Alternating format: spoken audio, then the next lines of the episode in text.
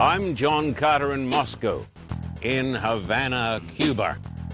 Now in Kiev, the capital of Ukraine. I'm John Carter in Petra, right here in communist China, reporting from India. Hi, I'm John Carter in the Solomon Islands. I'm John Carter in Soweto, from El Salvador. I'm John Carter in Sydney, Australia. Holiness, the big letdown, and hearts strangely warmed. Now, here is John Carter with today's message. Hello, friend. I'm John Carter. Welcome today to the Carter Report. I'm here in the great city of Los Angeles, and I'm glad to welcome you, a part of our worldwide audience, today is a tremendous topic. You know, we live, many people tell us, in a post truth era where lots of people don't even believe in the concept of truth. Today, we are talking about ultimate truth and ultimate reality. We believe that facts are important. You can't have your facts and I can have my facts. No, the facts are the facts. And today we're talking about the truth the truth of how a person can be saved. We're talking about the true gospel, and more than that, we're going to talk today about the gospel which is as false as sin. And so I'm glad today to welcome you wherever you are in Australia, across this great land of the United States of America, in the Philippines, right around the world. Welcome today. The year was 1992. I was in Russia. I'd run a big campaign in, in Moscow the year before, big campaign preaching the truths of God. But now I was in the city of Nizhny Novgorod. I met with a group of believers.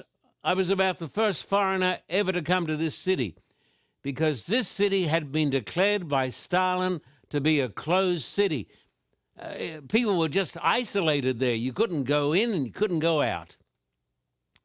I met with the remnants of the Christian church there.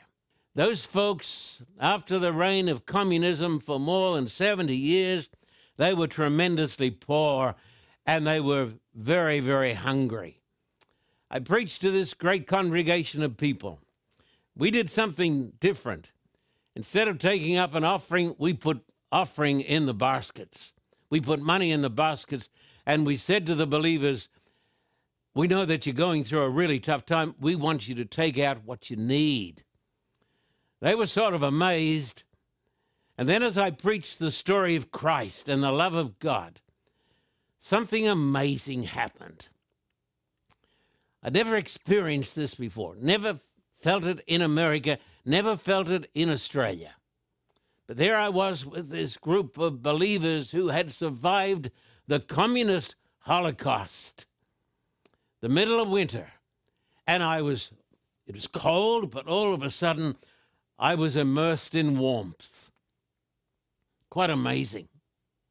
I felt the warmth. This was repeated in various cities in the old Soviet Union when I met with these suffering believers. I felt an amazing warmth. I felt an amazing love. I'd never felt so much amazing love in all my life. I felt, I believe, the presence of God, an amazing experience.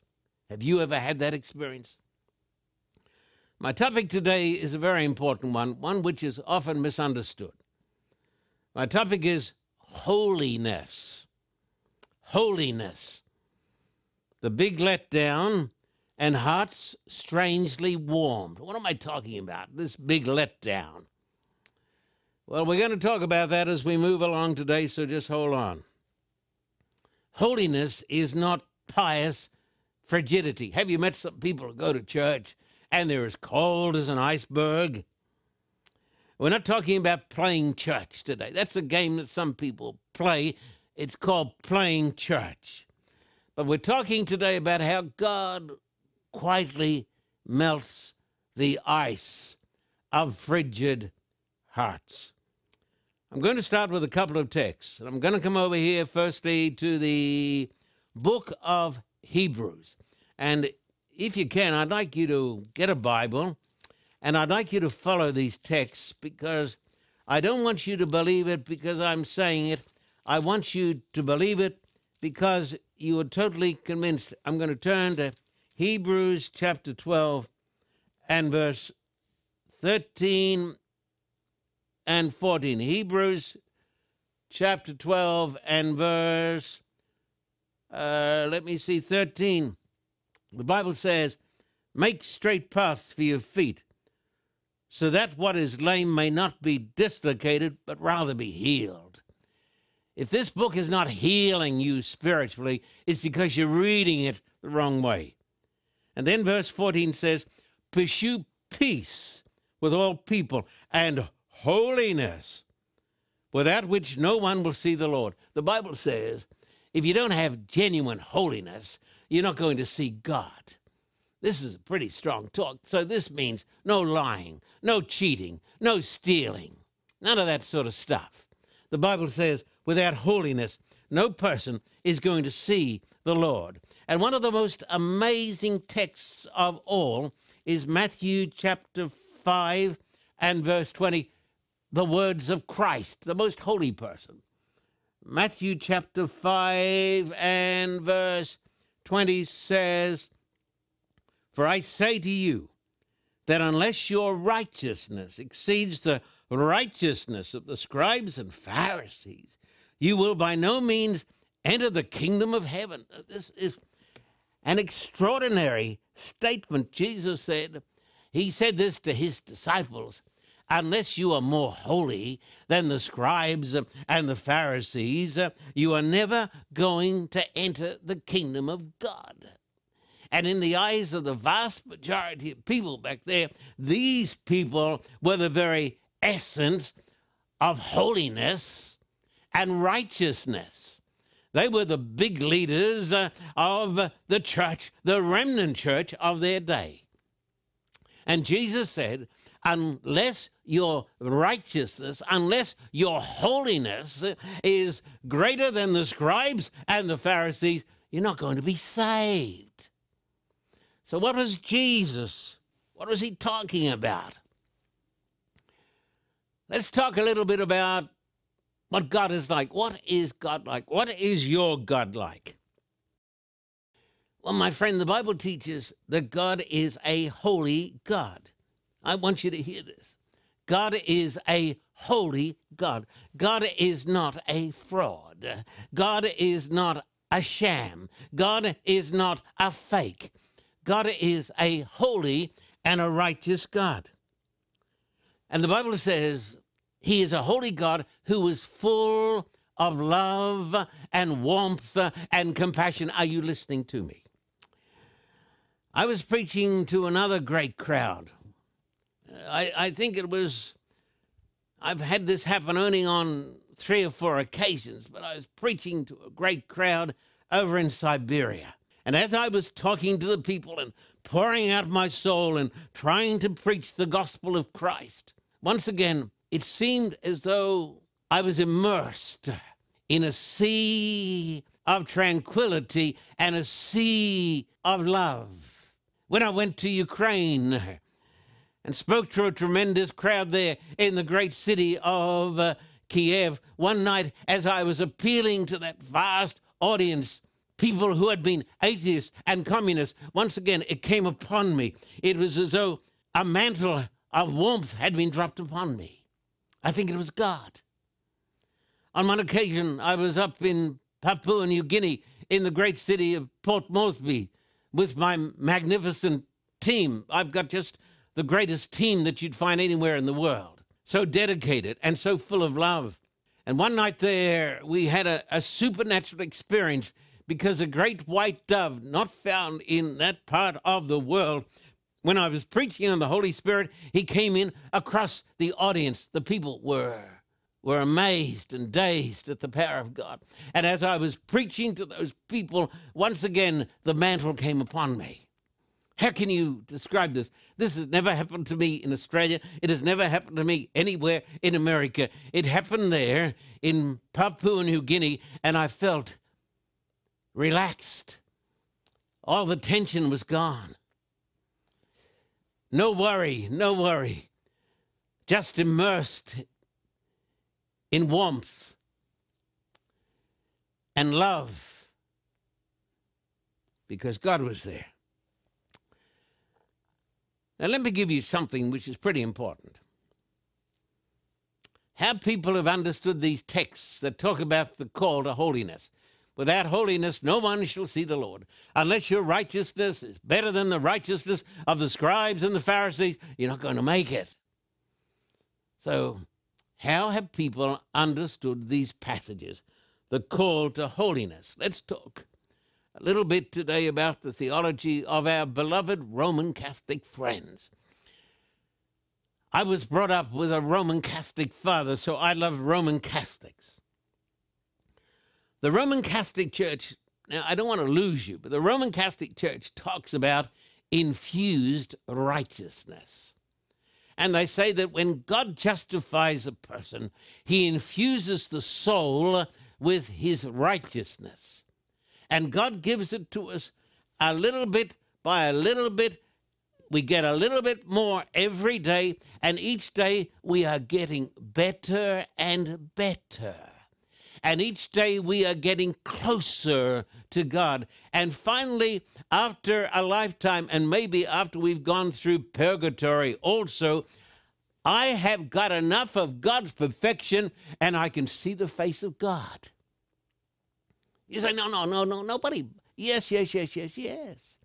This was believed by that wonderful person, that, that tremendous missionary, whom we appreciate and respect and admire Mother Teresa.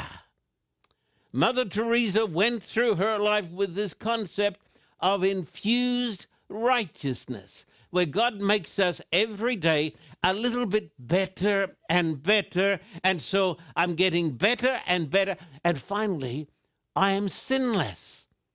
And Jesus takes me home to the Father's house. That's called uh, infused righteousness. Now, I've known lots of folks who believe this. If you go back to the days of Martin Luther, when he started out, because he was a Catholic priest, he believed this.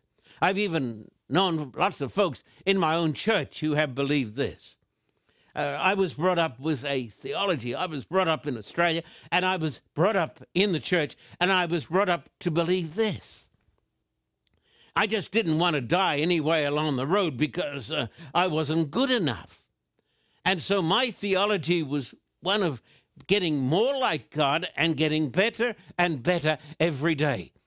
And at last I would be sinless and I would get through the judgment and uh, I would be saved. Lots of people, millions of people believe this. I was the pastor of a great church in Sydney, the Wahroonga Church, many years ago now.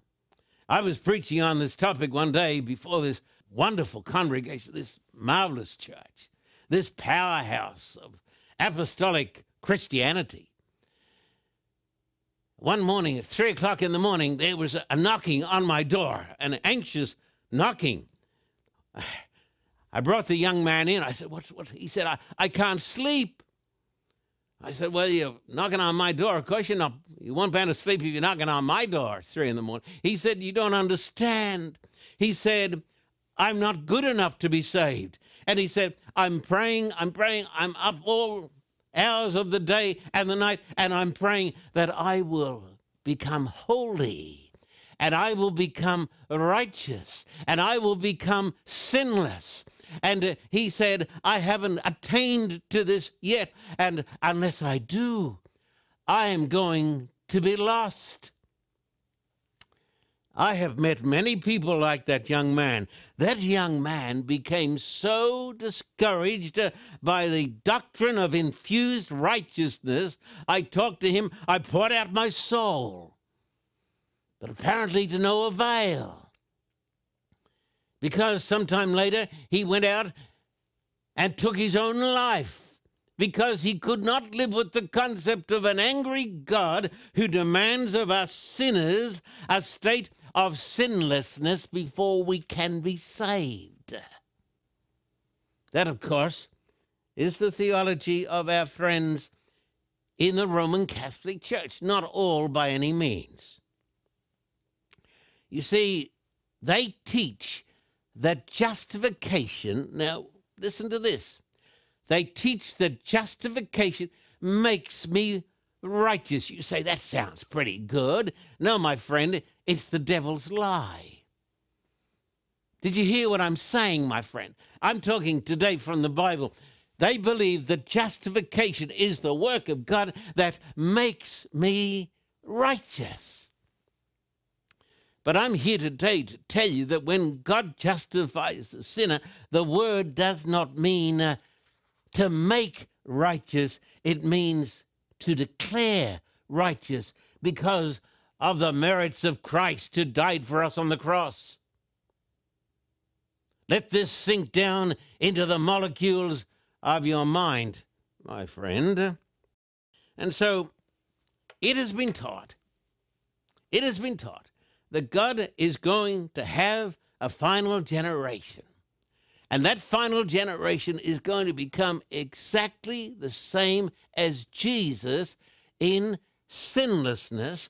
And then Jesus is going to come back because at last we're good enough.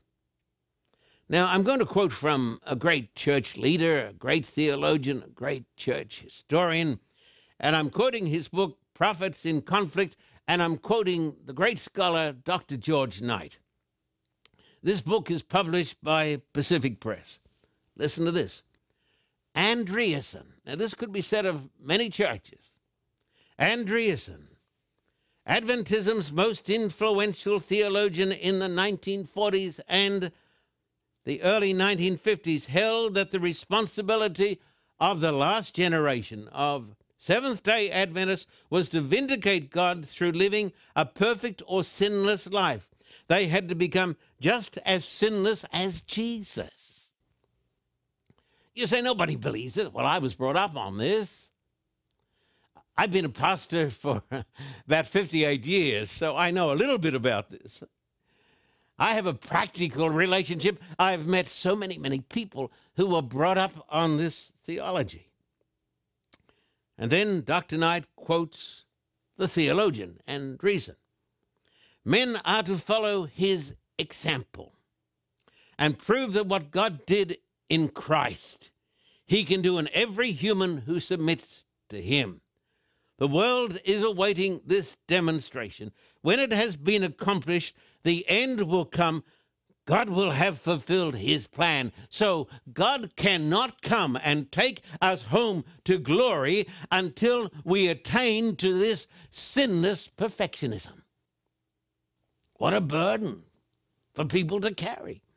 That Jesus can't come back until we are all absolutely as sinless in the flesh as Jesus was. I want you to think about it. Do you believe it, my friend?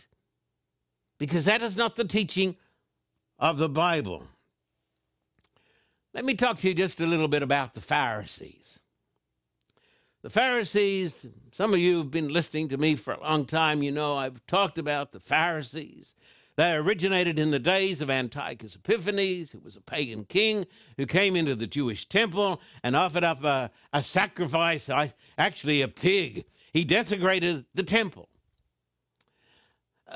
The Maccabees fought him, a group of Jews. They fought him and they actually beat this pagan king who came down like a wolf on the fold from Syria.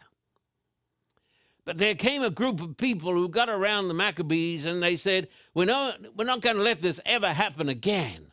And they were people who separated themselves from the world. They said, We're not going to be a part of this apostasy that happened in the days of Antiochus Epiphanes, and they became known as the Pharisees. The people who wanted to be separate from the world, they had this theology bad things happen when we broke the law, therefore, good things will happen when we keep the law. And they believed this. I want you to listen to me. They actually believed that when Israel became sinless and they kept the law of God perfectly, then the Messiah would come and the kingdom of God would come upon the world. And so the Pharisees believed in righteousness through keeping the law, of course, with God's help. So who were they? Well, they were the defenders of the faith. It's good to defend the faith. They were zealots for truth. They were outward, outwardly pious. They were like two men in Brisbane that I saw falling on their knees to make a public display. Later, I discovered they were defrauding innocent people. So, signs of outward piety are sometimes just that, but God demands holiness inside.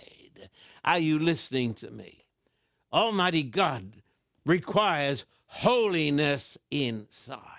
There's the story, Moody, the great evangelist, told the story of a farmer who had a well, and the well was full of poison. And they told the farmer, Your well has got poison inside.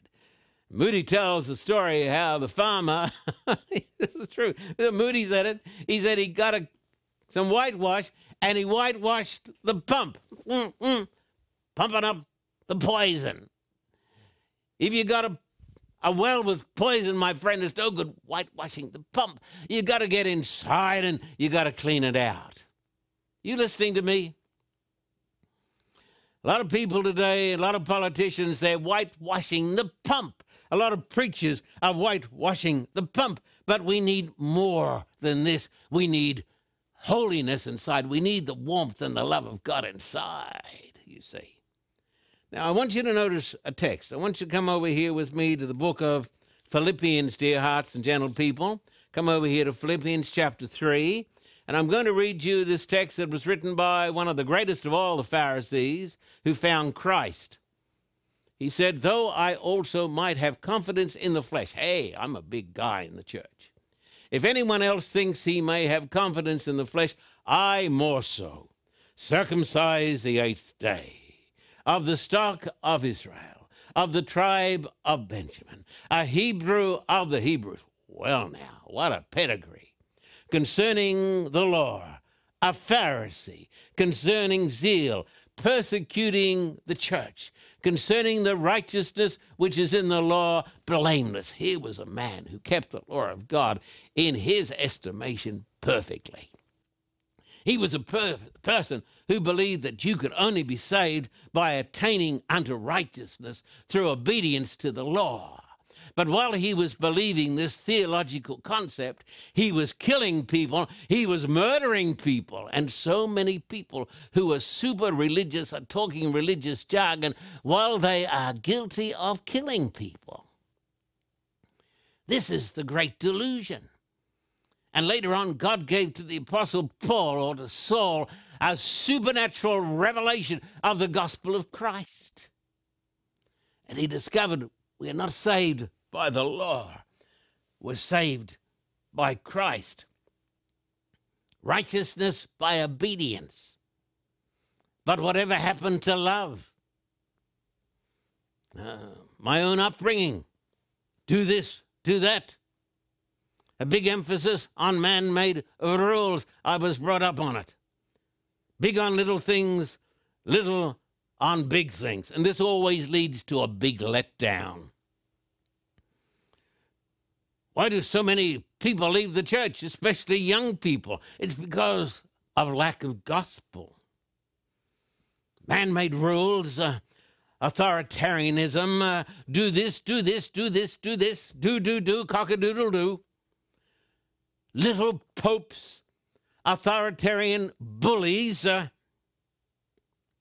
now, we see this in parts of the church universal around the world. Most modern day Pharisees who believe in salvation through their obedience with the help of God are either very depressed or deluded and proud. Very depressed because they know they're not making it. They're honest and they know that they're falling short. But some people absolutely deluded and they think they are in themselves righteous and holy. Have you met them?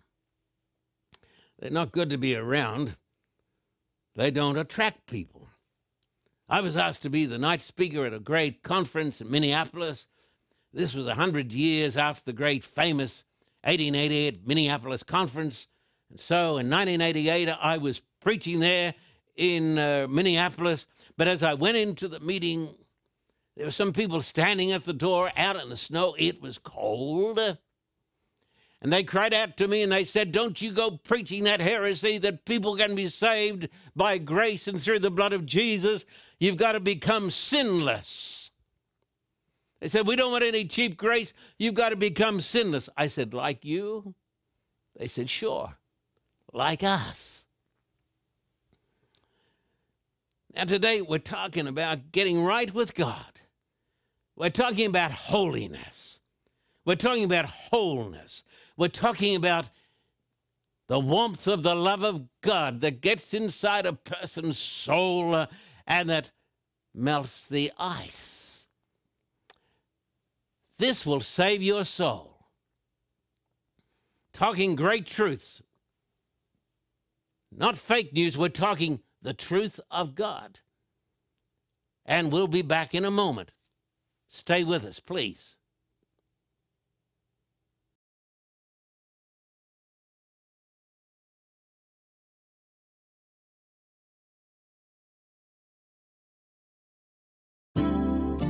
The Carter Report is now streaming on demand for you. Now you can have the teachings of John Carter anytime, day or night. By streaming the Carter Report, there is more content for you to choose from, and it's easy. If you are new to streaming, all you need to do is purchase a streaming device. It doesn't really matter which one. You can buy a Roku, Amazon Fire, or Apple TV from any major retailer. You or a family member can plug the device into your TV and sign into your internet connection. Do a search for the Carter Report and download the app to your device. From then on, your device and the Carter Report app can provide you with hundreds of on demand programs. You can also take the Carter Report with you wherever you go. The official free Carter Report mobile app can be downloaded to your phone or tablet. Go to the App Store or Google Play Store and download the app. Additionally, you can find Carter Report programs on your favorite podcast. You can also watch us on Vimeo or YouTube. Type the Carter Report in the search box. You can watch hundreds of uninterrupted John Carter teachings whenever you want, for as many hours as you want. Travel with John Carter as he circles the globe to bring the gospel to millions of people. Watch the Carter Classics from over 50 years of ministry and gain knowledge from stimulating interviews with Christian leaders. You now have multiple ways to watch the Carter Report. And once you start streaming, you'll find comfort in having these teachings readily available to you, whenever and wherever you want, for free. Welcome to the inspirational world of John Carter. For a copy of today's program, please contact us at P.O. Box 1900, Thousand Oaks, California 91358. Or in Australia, contact us at P.O. Box 861, Terrigal, New South Wales 2260. This program is made possible through the generous support of viewers like you. We thank you for your continued support. May God richly bless you.